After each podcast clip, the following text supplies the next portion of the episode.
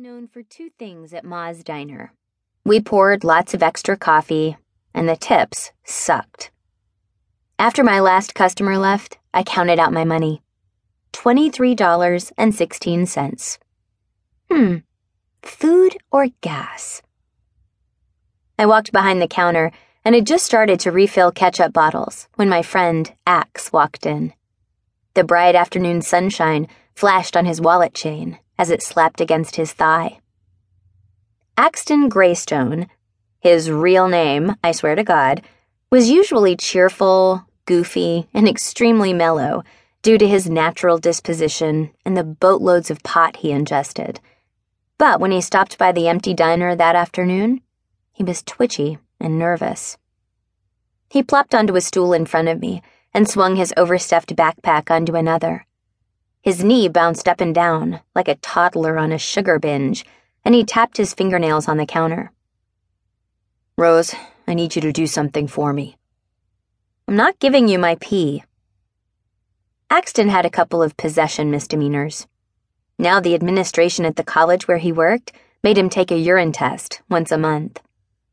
The keys in his pocket jangled with every bob of his knee. No, not that. I need a favor. Worry lines creased his forehead, and his pale blue eyes were more bloodshot than usual. I glanced up from my ketchup transfusion, leaned over, and stared into said bloodshot eyes. I sniffed the air around him. You're not stoned. Are you drunk? Roxy Block, my fellow waitress slash bestie, frowned.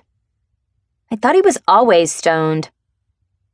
Roxy was in a pissy mood. She'd quit smoking the day before, and it was not going well. For any of us.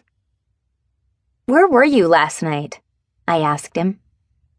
I thought we were going to watch War of the Worlds. I made those pizza rolls you like.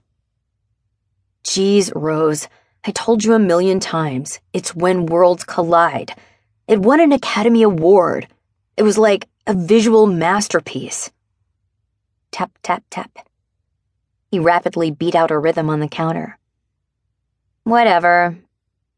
I reached over and laid my hand on his, forcing him to stop tapping his nails. Axton hopped down from the stool and went to the picture window at the front of the diner. With his hands on the glass, he glanced up and down the street. Left, right, then left again.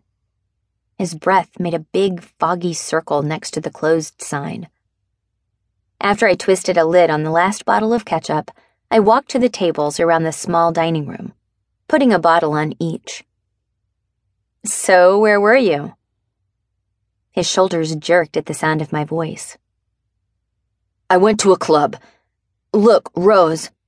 Like a dance club? I interrupted, a bottle dangling between my fingers. I'd known Axton forever. We'd gone to school together from first grade through high school at Huntingford Prep, and the only club Axton ever attended involved Starfleet uniforms and speaking Klingon. I'm trying to picture you dancing. Roxy smacked a piece of nicotine gum as she pushed a broom across the black and white checkerboard floor. And in my mind, it looks more like a seizure. Roxy wore a very short, red pleated skirt, a frilly white blouse, and white platform shoes. A lacy headband held back her electric blue hair. Her outfit was not a side effect of cigarette deprivation. She always dressed like that.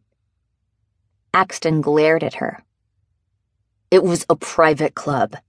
Invitation only. He looked back at me. That's not the point. He shoved his hands into the pockets of his baggy jeans that were almost white from too many washings, then stomped back over to the counter and jumped up on the stool. It wasn't the country club, was it? I gave a little shudder. I hate that place. I thought you did too. I turned to Roxy. The last time we were at the country club, he set off the fire alarm, and the entire place had to be evacuated. Roxy smiled around her wad of gum. that figures. Dude, that was a long time ago.